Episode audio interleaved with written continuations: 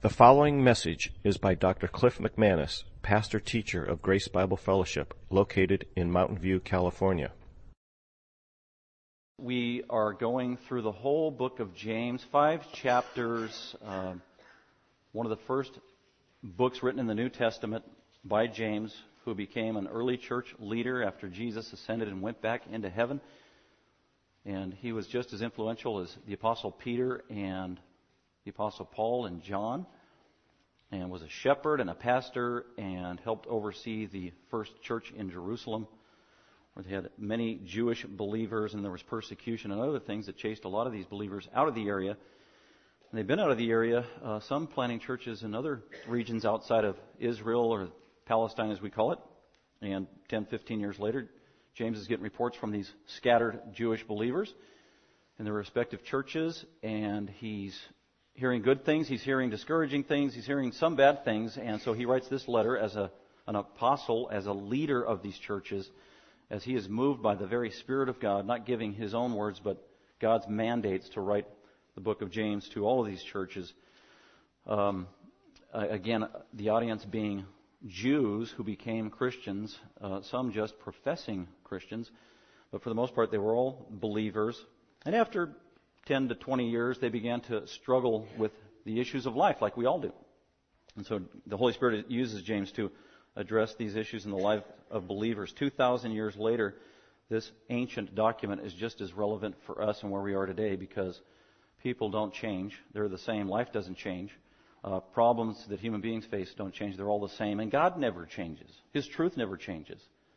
And therein lies the guarantee that the Scripture is relevant, pertinent, for us, even regarding our situations today. So this is really a letter for us, and not just James's additional or uh, uh, uh, original audience. So we are picking when we're going through this book one chapter at a time, about a paragraph at a time or a main thought at a time. Took a break last week for those of you who were not here. Just I uh, did a slideshow on our trip to Israel, which we were very thankful to be able to go on. Just very exciting, fantastic. And so now we're going to get back to the book of James where we left off last time. And those of you who have been with us, remember that we finished uh, James chapter 3, verses 1 and 2. So we're, today we're going to pick up verses 3 through 12. So follow along as I read. James is picking up a new topic, and it's the topic of the tongue. We'll read up to verse 12. I'm reading from the New American Standard. James says to these Jewish believers, Let not many of you become teachers, my brethren, knowing that as such we will incur a stricter judgment. For we all stumble in many ways. If anyone does not stumble in what he says, he is a perfect man, able to bridle the whole body as well. Now, if we put the bridle into the horse's mouth so that they will obey us, we direct their entire body as well. Look at the ships also. Though they are so great and are driven by strong winds, are still directed by a very small rudder wherever the inclination of that pilot desires. Well, so also the tongue is a small part of the body, and yet it boasts of great things. See how great a forest is set aflame by such a small fire. And the tongue is a fire, the very world of iniquity. The tongue is set among our body members as that which defiles the entire body and sets on fire the course of our life and is set on fire by hell. For every species of beasts and birds, of reptiles and creatures of the sea is tamed and has been tamed by the human race. But no one can tame the tongue. It is a restless evil and full of deadly poison. With it we bless our Lord and Father, and with it we curse men who have been made in the likeness of God. From the same mouth come both blessing and cursing. My brethren, these things ought not to be this way. Does a fountain send out from the same opening both fresh and bitter water? Can a fig tree, my brethren, produce olives, or a vine produce figs? Nor can salt water produce fresh. So that's James' description of the tongue. So we're going to talk about the tongue today. I got three points there that I put to kind of make an outline to help you think it through. Hopefully it's practical. It's important to, to know that James, as he's writing, he assumes that who he's writing to these are believers. He takes them at their profession, or he takes their profession at face value. Um, so he just assumes they are believers. They are true Christians. They have been born again. They know the gospel. They've made a commitment to Jesus Christ with knowledge and understanding. So that's who his audience is. So he's assuming a lot of things to be true. And so that's why this is relevant for us.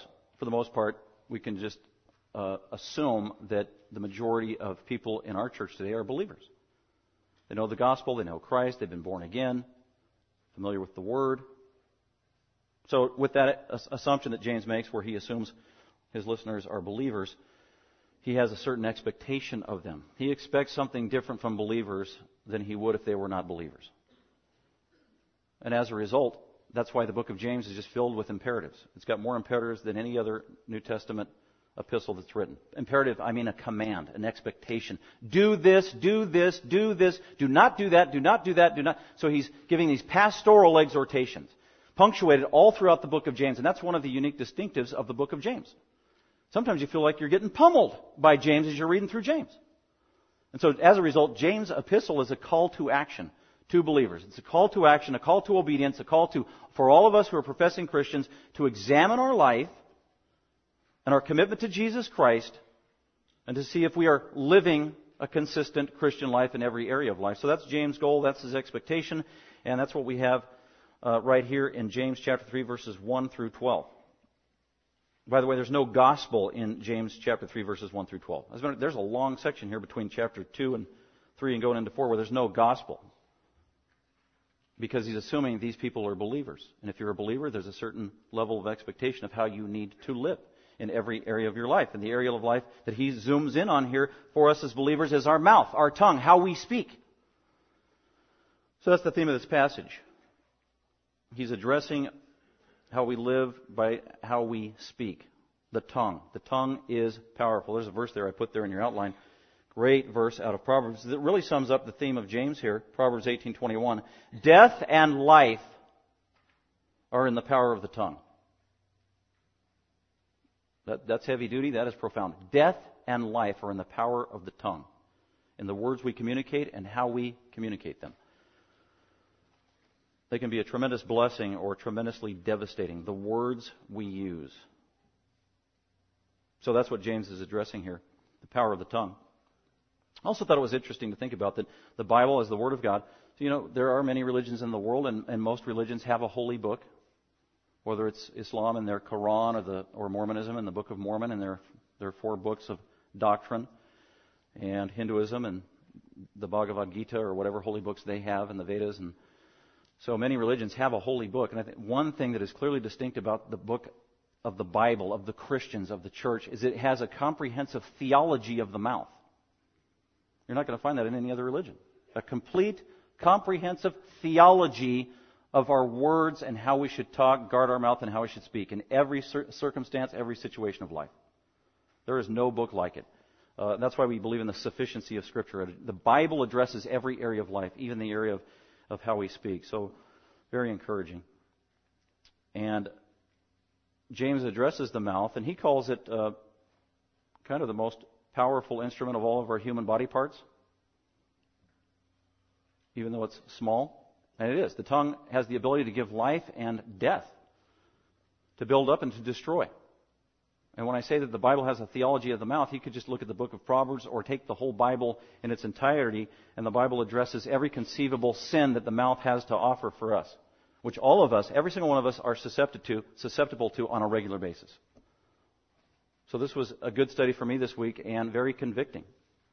Clearly exposing me showing me that I need to be dependent upon God always, continually, for how I use my mouth and how I misuse my mouth. This is actually a sermon that every single Christian could use every single week. But we can't stay in James chapter 3, 1 through 12 every week forever. We gotta move on. Because it's so easy to forget. It's such a challenge. It is so hard. If you don't believe me, I will challenge you with this. When I'm done and just, uh, whenever we finish this sermon, whether it's 1220 or 1250, um, look at your watch, hack, and then see how long it is before you misuse your tongue and sin with it before the day is over. It ain't going to take long, probably. And sometimes those sins we don't even recognize. But here's some blatant sins that the Bible talks about with regard to the tongue that we need to address here. Uh, the sins of the tongue complaining, gossip, speaking with angry words, speaking with critical words, speaking with harsh words, being sarcastic can be sinful, boastful, argumentative, cutting, biting, defensive, lying, just being mean and unloving. Now, did any of those jab you? Oh, I got, I got pricked and jabbed and convicted by all of those. The, the Word of God is living and active. So let's go ahead and look at what James has to say regarding the power of the tongue as he wants to help believers rein it in. We need James's help. We need the Spirit of God's help. We need Scripture's help. We need the help of truth to rein it in. Um, our tongue. So let's look at our three principles there. First one is verses 3 to 5. The first one I have there is the power of our tongue, or the power of the tongue. It wields great influence. That's his point there in verses 3 through 5. The tongue is powerful, incredibly powerful.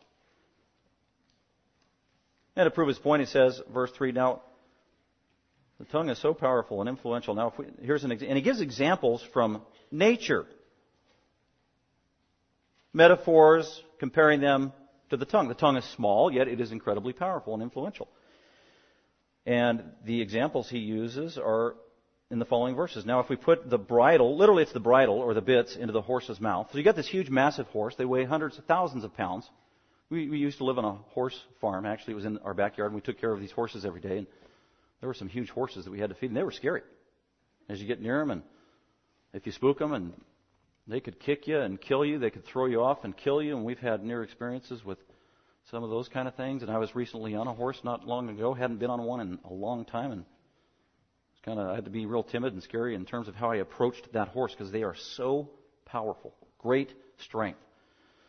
But despite their tremendous size and power and wild nature, horses can be reined in. And the key to reining the horse in is with just the bridle. This thing you stick in his mouth. It's, and it's actually, if you're not familiar with horses and you get up close and you realize that the key to controlling this horse, uh, steering it, making it go, making it stop, everything comes down to just what, how you control its mouth is amazing. And that's the illustration here. Now, if we put the bridle or the bits into the horse's mouth so that they will obey us, and you can do that, you can tame a horse, train a horse, ride a horse, based on the control of his mouth. With just a little bit or a little bridle that you stick in his mouth. So a little thing controls a very large animal. That's the point. The bridles that we put in the horse's mouth so that they will obey us, we direct their entire body as well, just with that little thing on their mouth. And then another illustration he gives here in verse 4. Then there's these ships on the water, big ships, massive ships, even in Paul's day, in James's day, in the apostles' day. And he says, look at the ships that are out on the sea, especially the massive ones and the big ones. Though they are so great, and are driven by strong winds. Wind is powerful. The water is powerful. The waves are powerful. And yet, these massive ships are still directed, controlled, or steered by a very small rudder on the bottom of the boat. Isn't that amazing? Little rudder dictates where this ship is going to go. This huge, massive ship controlled by a very small thing called the rudder. Just like the huge, uh, wild horse is controlled by one small thing in his mouth called the bit. So there's a parallel there. So these huge ships are directed uh, by a very small rudder going wherever the pilot desires. Verse 5.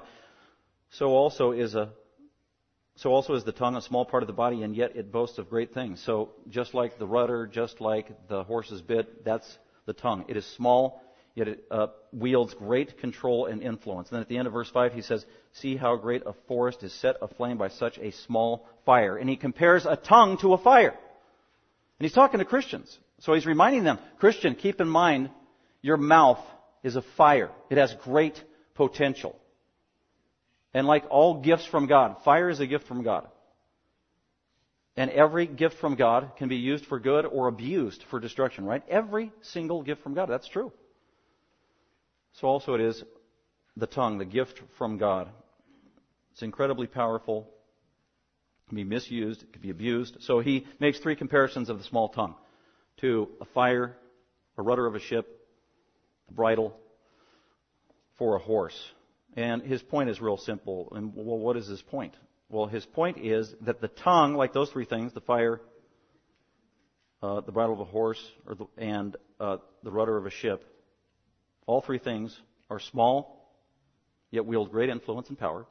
All three things need to be controlled. The wild horse needs to be controlled. The ship and the rudder need to be controlled. The little fire, the little spark needs to be controlled. So also the little tongue needs to be controlled. That's one of his main points. It needs to be controlled. Another point he's making is that uh, the tongue is small, just like those things. The rudder, the small spark, the bit that goes in the horse's mouth. And his last point in parallel that he's making here, if we don't control the tongue, just like if we don't control the horse's bridle, if we don't have, if we don't control the horse with the bridle, the wild horse can do great damage. Christopher Reeve, remember Superman? He played in the movie Superman and many other movies, a Hollywood star, and got bucked off a horse, broke his neck, eventually probably led to his death. So that's how powerful a horse can be. So, and also ships, big ships can be destructive. Think of the Titanic. How many lives were lost and how devastating that was and fires. Think of just a small spark. There's the world famous Chicago fire in the 1870s. Maybe some of you have heard about it. Maybe some of you are old enough. Maybe you lived during that time back in 1870. So anyway, this world famous fire. I always hear about the Chicago fire because my father-in-law is always talking about it, as though he lived through it, 1870. Finally looked it up. What is he talking about? And it was it was a huge fire that was uh, historic here in America and it devastated huge parts of the entire city of Chicago. Uh, millions and millions of dollars of damage that were burned to the ground. Even in that day, millions and millions of dollars. Hundreds of lives were lost. And they, they determined that it came down to a one small spark, one match that devastated the city. That's what James is saying. Small, powerful, yet needs to be reined in and controlled, so also is your tongue and my tongue. So it's a great warning to heed. So there is great power in our tongue to bless and also to devastate others. So that is convicting. And James goes on, point number two. Not just the power of our tongue, but the problem with our tongue. That's his main point here. Christian, to know that you've got great power and influence and potential in your tongue, and it is susceptible to destructive awesome, horrible consequences if not wielded and reined in. What is the problem with our tongue? Well, it can create widespread destruction. Verses 6 through 8. The tongue can create widespread destruction. He says in verse 6, and the tongue is a fire. Again, he says it two times. Your tongue is a fire. Your tongue is the equivalent of a box of TNT. It could explode at any time. Spontaneously, unpredictably, uncontrollably, inconsistently. Isn't that how we talk sometimes? An explosion from our mouth. Based on the fire or the hatred or the ungodliness that comes from how we use our tongue. And that's why he says the tongue is a fire. What does a fire do? If a fire out of control, it starts small, and then it just keeps burning and burning and burning and brings devastation. So your tongue is a fire, the human tongue, really, generically speaking. As a matter of fact, the very world of iniquity. Uh, iniquity. Your, your tongue is powerful. If it is not kept under control, it is going to produce sin, incalculable sin, uh, de- devastating sin, widespread sin. And we see this. This happens in the family. This happens in the workplace. This happens in the church, unfortunately. This happens all over the place. Uh, uh, what great iniquity and sin can result from the byproduct of the misuse of the tongue. The tongue is set among our body members as that which defiles the entire body. Notice these words he's using about the potential of our tongue in terms of its evil. Iniquity, defiling the entire body,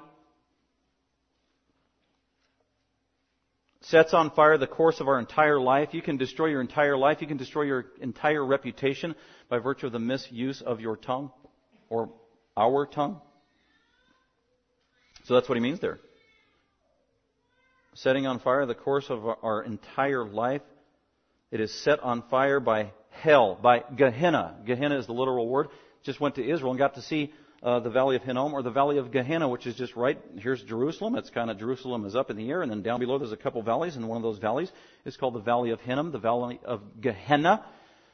And from history and from Scripture in the Old Testament, uh, we know that in the valley down there in Gehenna, it was a place that they used kind of as a place for the dump, and they would throw trash there, and they would burn it, and it would seem to be always perpetually burning and burning and burning. And that's what he's, that's the analogy he's making. Your, your tongue, my tongue, can be like Gehenna. It's down there, it's the constant burning fire that just exudes a stench from the smell of burning garbage. That's the analogy he's making. Gehenna, that can be the byproduct. Now, Scripture talks comprehensively about a lot of ways that we can use our tongue for good. The blessing that comes from our tongue. But that ain't what James is talking about here.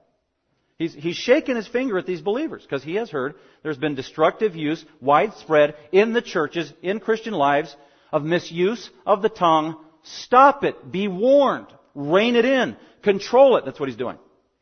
And all of us need to take heed. This applies to us as well, doesn't it? So that's why he's coming across like that is uh, being corrective of a pattern of behavior that needs to be addressed with urgency. Set on fire by the Gehenna. He goes on in verse 7. For every species of beast, and this is kind of ironic. He's saying, imagine this. Think about all the animals in the world. From little kitty cats to puppy dogs, chihuahuas to even wild animals. Or, or cows, sheep, to even lions and tigers and bears. Oh my. Elephants, camels, fish like dolphins, and uh, the big scary ones that are black and white with the big teeth, uh, killer whales. These can all be, it's an amazing, these can all be tamed by man.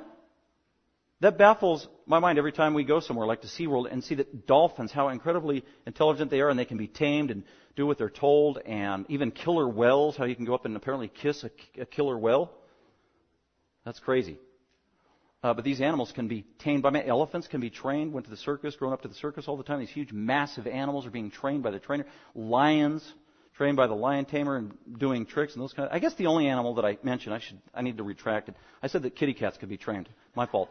Uh, cats can't be trained. But anyway, but the rest of these wild beasts, amazingly, to a degree, can be trained, subdued by humanity. And so he makes this amazing statement in verse 7. For every species of beasts and birds, of reptiles and creatures of the sea is tamed, or literally is being tamed, present tense, and has been tamed by the human race. And then he says this in verse 8. But, huge contrast. Imagine that, all these wild animals, the most uncontrollable, wild animal in the world is in your mouth. It is called your tongue. It's called my tongue. No one can tame the tongue. Boy, that's encouraging. James, I thought you were writing us to convict us and tell us we need to tame our tongue, and then here in verse 8 you say that we can't. No one can tame the tongue? Oh well, I just won't try. Well, that's not all he's saying. He's just making a generic statement of reality. That in terms of the human species, the average human being cannot control their tongue. They can't control it perfectly. They can't control it all the time. And if you're not a Christian, if you're not a believer, if you don't have the Spirit of God living in you, you can't control your tongue. It is impossible for you to control your tongue. Because you need help outside of yourself. You need supernatural resources to help you control your tongue. And so that's why he can make this generic statement that is true. no human being can tame the animal of the tongue. And at the same time, he says in verse 10 that we as Christians need to tame our tongue. You can't, no human can control the tongue, but you Christians need to control the tongue. Well, that seems like a contradiction. That seems like a paradox. Is that a paradox? Yes. Is there a tension there? Absolutely. Is that frustrating to think about? Absolutely. We can't control the tongue yet. We're expected to control the tongue. God wants us to control the tongue and says we can control our tongue, but we can't control the tongue. That's why the apostle Paul said in Romans 7, 14 through 25 about himself and his ability to perfectly control and rein in his sin all the time regarding his actions and his words. He was incredibly frustrated and he said, man, the thing that I, I want to do, I don't do, and the thing I know I'm not supposed to do, I do anyway. Oh, wretched man that I am, who is going to help me? And the answer is in Romans chapter 8 and the answer for this is also in Romans chapter 8. Who is going to help me? But the generic general truth is that no human being can tame the tongue. And what that means is on their own without supernatural intervention. So if you're not a Christian, you cannot. It is impossible to control your tongue. But we do know he's not saying that no Christian can never control their tongue any of, the, any of the time because we know that there are Christians who at times do control their tongue. And we can look at our own lives if we're Christians and you can evaluate yourself and realize, well, no, there are times where I actually controlled my tongue. There was a time when I tamed my tongue. I reined it in. God helped me and I pulled it up. So that gives balance to this generic statement. No one can tame the tongue. All he's saying is that it's the wildest animal there is. No one can perfectly tame it, especially if you're not a believer and you can't tame it all the time. You need God's help to pull it off. That's, that's the emphasis there. No one can tame the tongue. It is a restless evil. Look at what he's calling the tongue. It is iniquity. It defiles. And here he says it is evil. And he even goes on. And full of deadly poison. Now our tongue is like that of a snake a forked tongue. And he's speaking generically of the human tongue. And he's going, and really he's going beyond the organ of the physical tongue. Because when he's addressing the tongue, he's really addressing our speech, isn't he? Our speech is evil. Our speech is iniquitous. Our speech stains. Our speech is full of deadly poison. That's really what he's talking about, our speech. And when he's talking about our speech, he's going beyond our speech, isn't he? Because really what drives our speech and drives our tongue is our what? It is our heart. That's really what he's talking about. Which is consistent with the rest of scripture. Jesus himself said, out of the mouth, the heart speaks. So you could do like some middle-aged ascetic saints who didn't understand this passage or early church saints who read this passage and couldn't control their tongue all the time perfectly and were very frustrated and felt great guilt before God. What they do, they cut their tongue off. And you know what? That didn't solve the problem because that was just the physical organ, and still they still had these thoughts that were sinful and feelings in their heart that were iniquitous. It comes from the heart. So if you want to control the tongue, to control your speech, then we have got to control the heart, and only God can control the heart because on a human level, we know from Jeremiah that the heart of man is desperately what? Desperately wicked. Desperately sick. No one, no one can control the heart. Only God can. And if you want to control your heart, you need a heart, a spiritual heart transplant, don't you? By being born again. It starts there. And then once you're a Christian and you're born again and God gives you a new man and a new heart spiritually speaking, we still need help to control that new heart because we have the residual of sin in us and we need God's help to rein it in.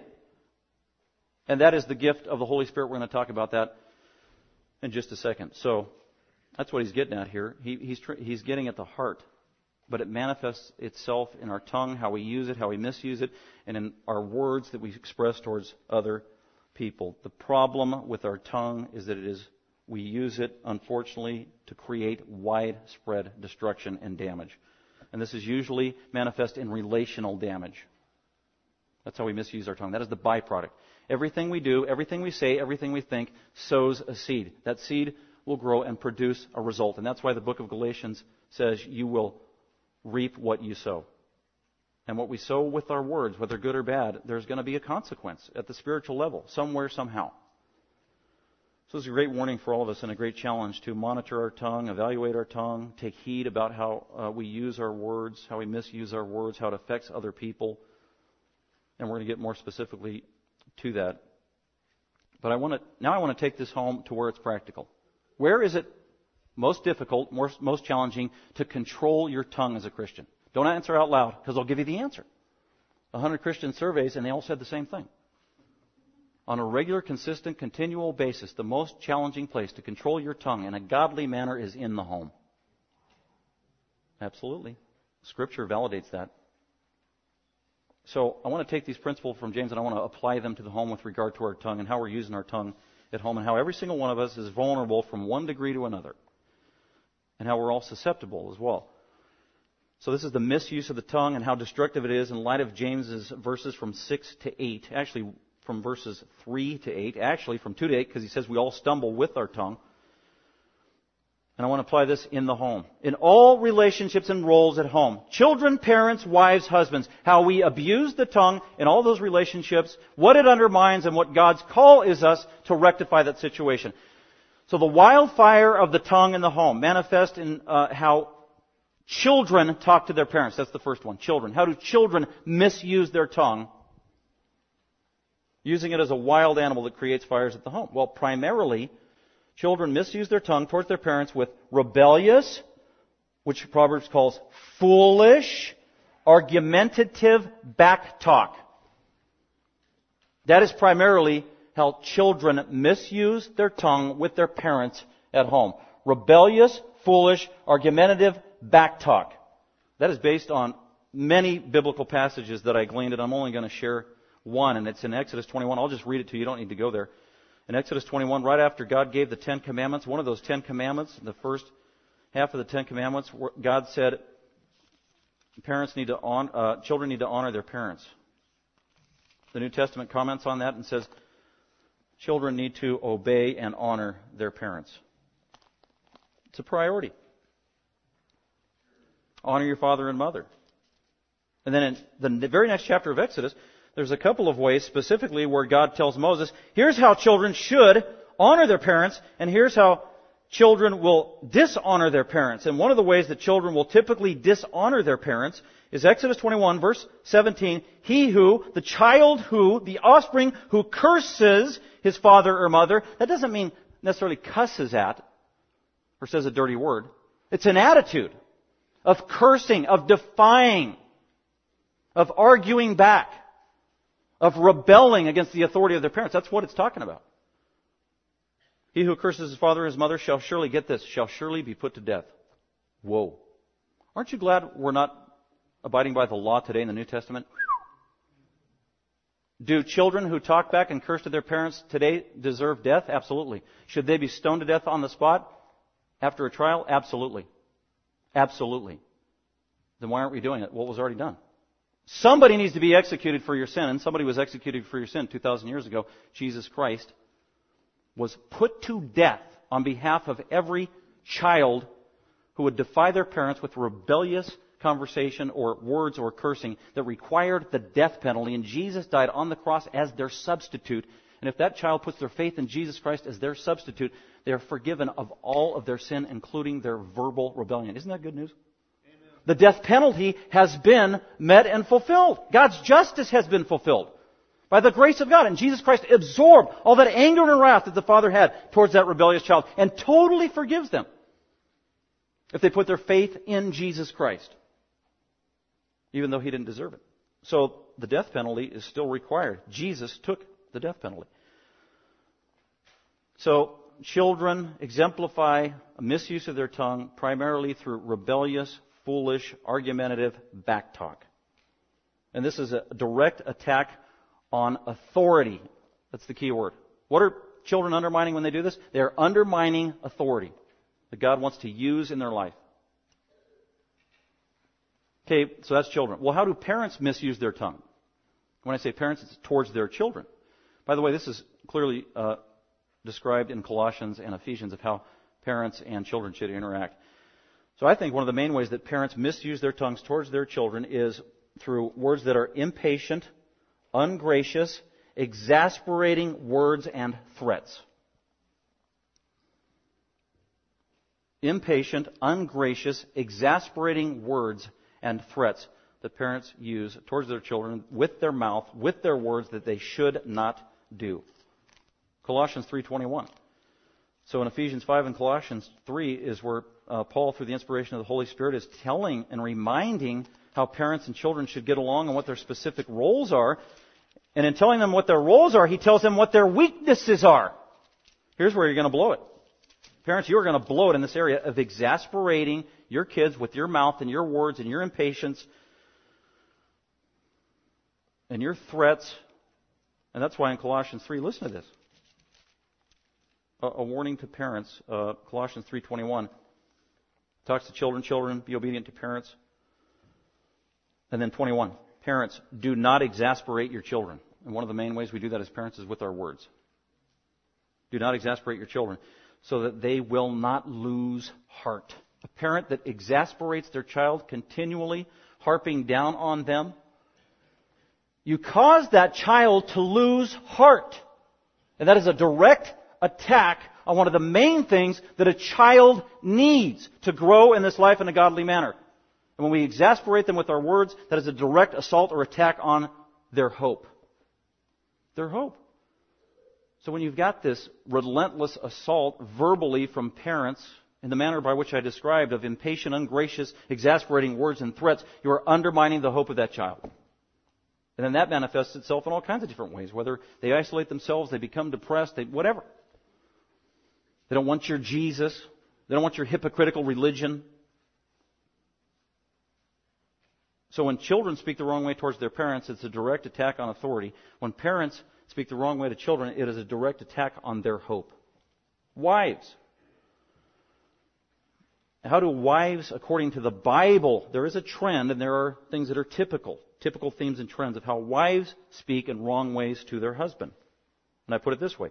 Wives speak the wrong way to their husbands primarily with critical, disrespectful, nagging, unsubmissive words. And I pulled those right out of a whole bunch of Bible verses.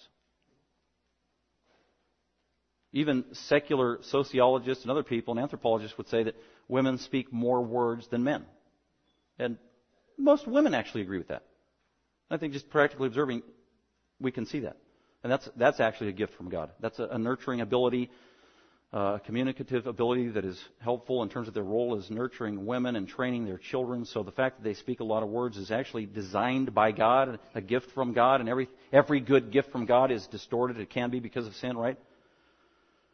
But because they speak more than men, they are more verbal, and that's why I think in Proverbs three times, Proverbs 21:9, 21:19, and 25:24, the wife is warned about her mouth and how she talks to her husband. And it says, It is better to live on the corner of a roof than with a vexing, contentious woman. And then it goes on to say, It is better to live in the wilderness of Israel, where you will die without food and water, than to live with a contentious, nagging wife. Three times that is repeated. And you're like, well, how come it never says a whole bunch of verses that it's better for a woman to live on the roof than to live with a contentious, nagging husband because husbands don't do that. That's why. They do other things that are bad. They do other things that are just as bad. But this is just reality. That's what it's saying. By the way, that's a, a remedy from, it's a divine remedy from God. If you think about it, you're married, you're living in close, close quarters, you've been married a long time, you've been together a long time, and then there's a squabble or whatever, and then there's nagging that's going on, and then there's a fight that breaks out, and then whatever. And then God says, well, go to the roof or go to the desert. In other words, God is saying, take a time out, half time, tweet! Breathe. Get away from each other. Let the dust settle. Allow the Spirit of God to come in and bring healing and conviction. That is wisdom from God. It's not an insult. But the point is, uh, that would be one illustration of where wives are susceptible to sin with their mouth towards their husband, with critical, disrespectful, nagging, unsubmissive words. Think of Job chapter 2. Job is going through all this horrific stuff. Their entire family, they lost 10 kids that were just, uh, destroyed by the Sabaeans. They lost all of their servants. They lost all of their money. They lost all of their cattle. Uh, God is just letting Satan unleash a fury of assault on Job, his life, his family, everything precious to him. And all that is left is Job and his wife. Instead of the wife coming over and consoling with Job and, honey, I think we need to pray. She lays into Job and says, curse God and die. And then Job said, you foolish, ungodly woman. And your words are sinful. And after that, it said that Job did not sin with his mouth. The, the, the rebuke for his wife was appropriate. Uh, the balance to this of wives and the struggle with their mouth is 1 Peter 3. At the Shepherds Conference, I had a, an opportunity that came up spontaneously where fellow pastor I hadn't seen in a long time asked me to get together with me for some, I didn't know why I wanted to get together, but it turns out a counseling session. I didn't know I was on the clock, uh, but we had a good discussion, and it had to do with uh, relate, personal relationships he had. He's been a believer a long time, longer than me. He's older than me, but just asked me. And it had to do with relating to females in his family. And I said, well, do your, and these are all believers. And I took him to 1 Peter 3. Uh, you know, if you asked your family member who's a female and a believer, if, if you were to ask them, what is the number one thing that pleases God most uh, for you as a female to your God? What is the number one thing that pleases your God as a woman in terms of your role as a wife? And the pastor I was talking to, he didn't know the answer. I mean, he gave a bunch of answers. Uh, being submissive, being this, being that, being respectful. I said, well, no. Those, those are priorities. But in terms of the terminology of what pleases God, uh, I took it to 1 Peter 3, and this is what it says. In the same way, you wives, be submissive to your husband. So you need to be submissive. Uh, do what they say, so that even if any of your husbands are disobedient to the word. So even if you have a knucklehead husband, even if your husband is not a Christian, or if he's a believer and he's disobedient, he's disobedient to the word. You still need to be submissive to him. Well, how do you win the knucklehead over? Well, here's the answer.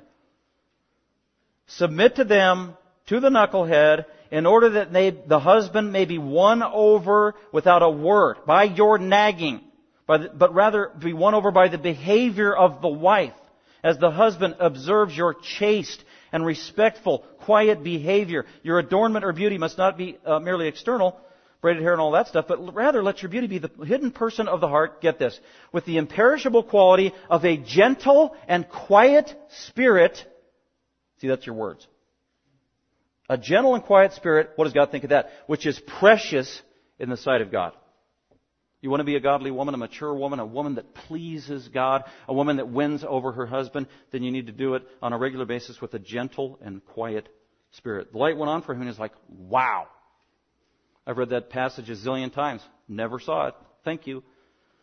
And we prayed, so it was encouraging. So, uh, when it comes to wives, I think when they speak the wrong way to their husband, in, in those manners I described, what, that is a direct attack on respect. Because if you read all the passages about husbands and wives and how they relate, what the husband needs most, according to God, from the wife is respect. I've actually sat in many counseling sessions over the years with husbands and wives who are Christians and they're having problems in their marriage. And there are times where the wife said, and I said, I read those passages uh, so you know what you're, how you're supposed to conduct yourself towards your wife. Yeah, I need to be submissive, blah, blah, blah. Well, it also says you need to respect him. And I've had many a wife say, well, he doesn't deserve my respect. Like, ouch but he's a Christian. It doesn't even matter if he's a Christian, he's your husband. You need to respect and honor. So, speaking the wrong way is a direct attack on respect. So, for review, when children speak the wrong way to their parents, that is a direct attack on authority. Uh, when parents speak the wrong way to their children, that is a direct attack on the hope of the child. When wives speak the wrong way to their husband, is a direct attack on the respect in the relationship. And then finally, husbands. According to scripture passages that I gleaned I see a pattern and a theme of how husbands speak the wrong way to their wives, and it's usually manifested this way. So wives speak more than husbands, but the, uh, the gift of God to the husband, and he is called to be the leader. He is the leader, right? He is to be the protector. He is to be the provider. He is to be the Superman. Da da da da da. Right? To be the strong one, the defender, the one that takes initiative and speaks loudly, hopefully in a good way. And then when he is sinful, that is turned on its ear, and this is how the sinful husband speaks to his wife. He speaks harshly, loudly, with anger, bitterness, defensiveness, and that defensiveness is directly related to pushback he's giving to the wife that he's feeling as though his authority is being usurped, just exactly described in Genesis 3, because of sin. So the husband speaks to the wife sinfully, many times, harsh words, loudly angry, with bitterness, Bitterness, by the way, isn't always loud. Sometimes the bitterness where he clams up. Well, all of a sudden the husband, the, the woman's screaming at the top of her lungs and the husband isn't saying anything. Well, maybe, so apparently he doesn't have a problem. No, he has a huge problem. He is not verbalizing it. It is right here. And it is boiling. And it is right here. And it is sinful. And believe me, it is going to come out and manifest itself in sinful, sinful behavior at some point. But again, this is just looking at Scripture objectively. It has nothing to do with me evaluating my relationship or other relationships. This is what Scripture says. God made us. He knows us best. He defined the roles. Husbands, do not speak harshly, loudly, angrily, or with bitterness or defensively towards your wife. And when husbands do that, they are directly undermining one of the greatest virtues or desires that God wants to cultivate between husbands and wives. And that is, it's undermining love. Hence those commands in Scripture, the primary command. Husband, love your wife. Husbands, love your wife. And in that passage in Ephesians 5, it doesn't just stop with husband, love your wife. It goes on to say, husband, cherish your wife. 1 Peter 3, husband, remember that your wife is a frail vessel. like fine china, fragile. And when husbands speak that way, they undermine love, security, trust from the wife. So children with wrong words undermine authority of their parents. Parents, when they speak the wrong way, undermine hope with their children. Wives, when they speak the wrong way, undermine respect of their husbands. And husbands, when they speak the wrong way, they undermine love, security, and trust in the marriage relationship. All with the misuse of our tongue. That's according to Scripture. So with the husband, I, I want to read this because this has always fascinated me about uh, in Colossians chapter 3 again, in the roles of husbands and wives. And the Spirit of God, He says different things to each party. He says something different to the children, the parents, the husband, the wife. They all need to hear something different and very specific for a specific reason. It's because it has to do with their role and the expectations.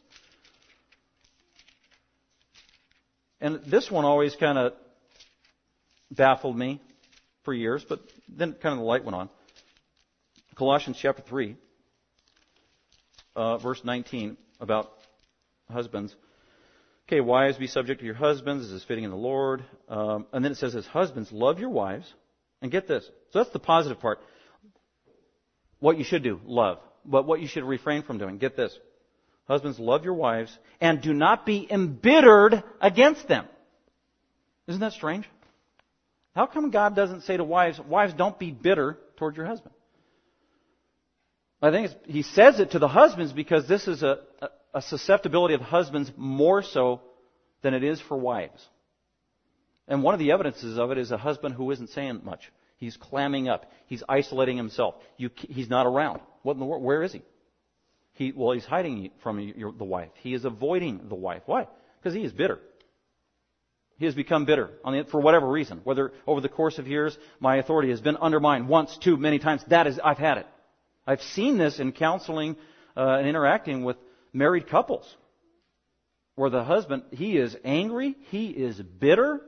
She doesn't appreciate my hard work. She doesn't appreciate the fact that I'm a provider. She doesn't appreciate, and just this bitterness that is pent up, and finally comes flooding out. And they need to confess it. They need to admit it and properly diagnose it. So this is God giving fantastic insight of what really the problem is. Husbands don't become embittered because they can become embittered toward their wives. So what's the solution? So that uh, husbands and wives can live together in humility? Well, the wives can speak with tender words showing respect to their husband and being submissive, and then uh, husbands can speak lovingly and kindly and graciously and in a non-bitter manner towards their wives. And when they do, there's perfect harmony. And the problem is, uh, say the wife or the husband, you can start with the chicken or the egg. Say the husband isn't being loving, and then the wife, her feelings are hurt, and then she reacts in a sinful manner, and then that affects the husband, so he reacts in a sinful manner in reaction to her sinful manner, and then all of a sudden you've got this vicious spiral out of control. And it builds on itself.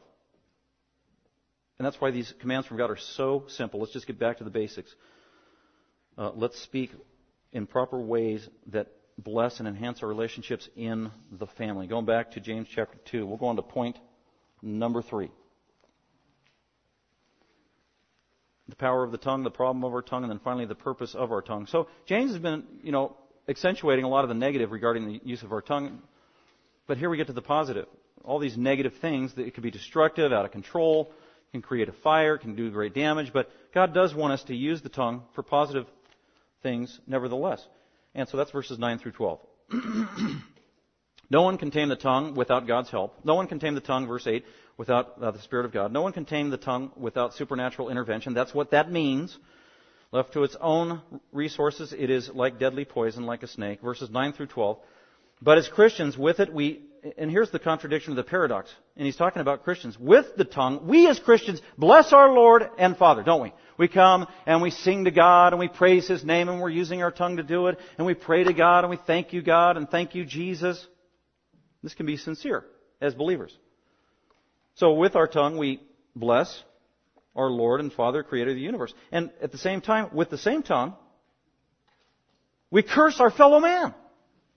We go to church, praise God, thank you Jesus, we love you, and then you leave church, you go to the fellowship meal, you get in your car, you get on the freeway, some guy cuts you off and you curse him. With your tongue. In your car. He can't even hear you.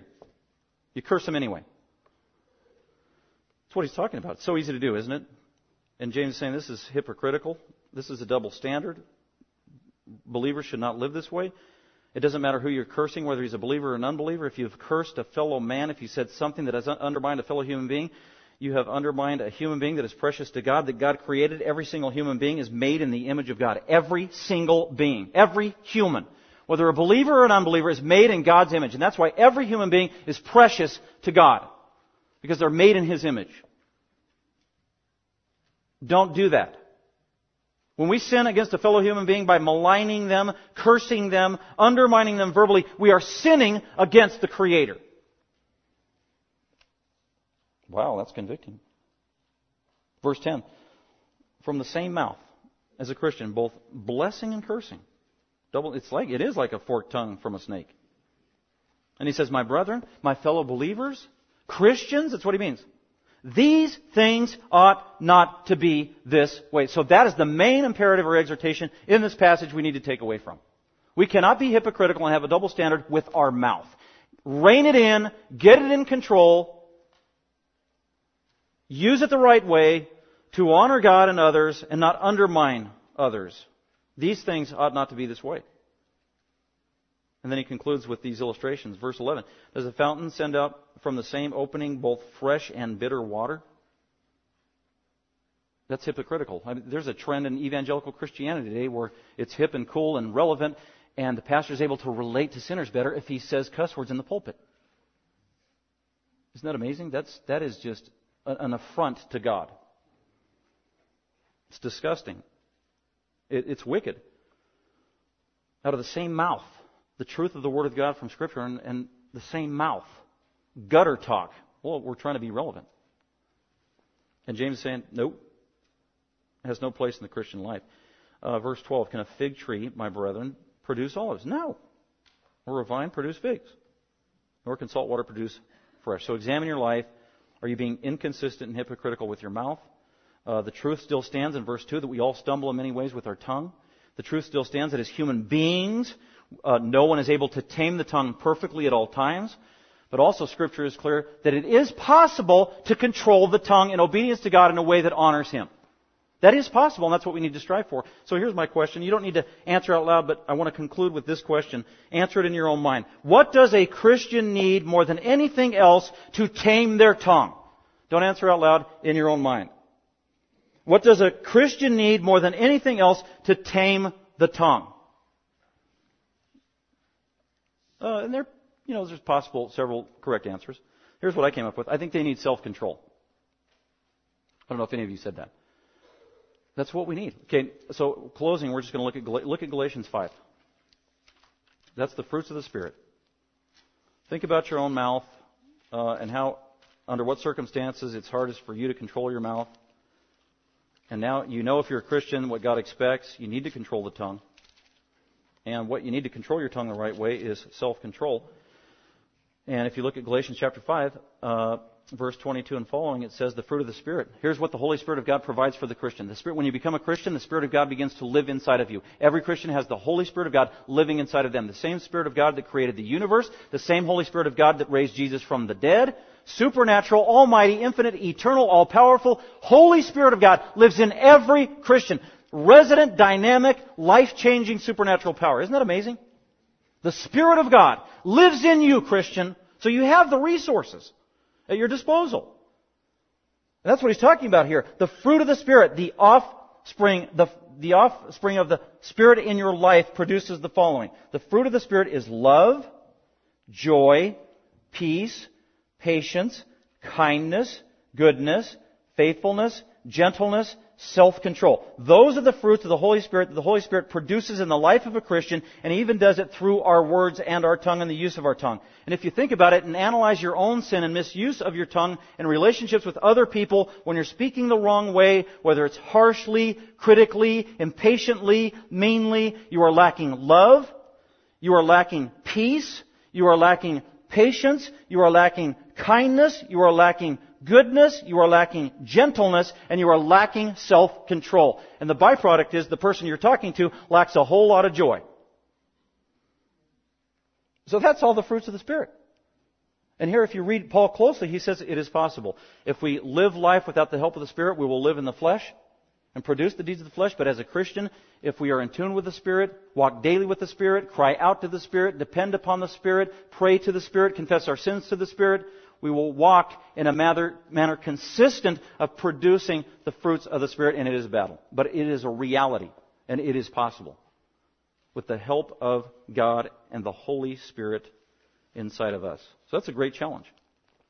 So I'll leave you with that. We all stumble in many ways. None of us here can control our tongue, but God wants us to control our tongue. And if you lose sleep over that tonight, that's actually a natural thing. And I, am going to give you some uh, practical things to meditate on and, and help in your life and in my life to help manage our tongue. We all need help, so here they are.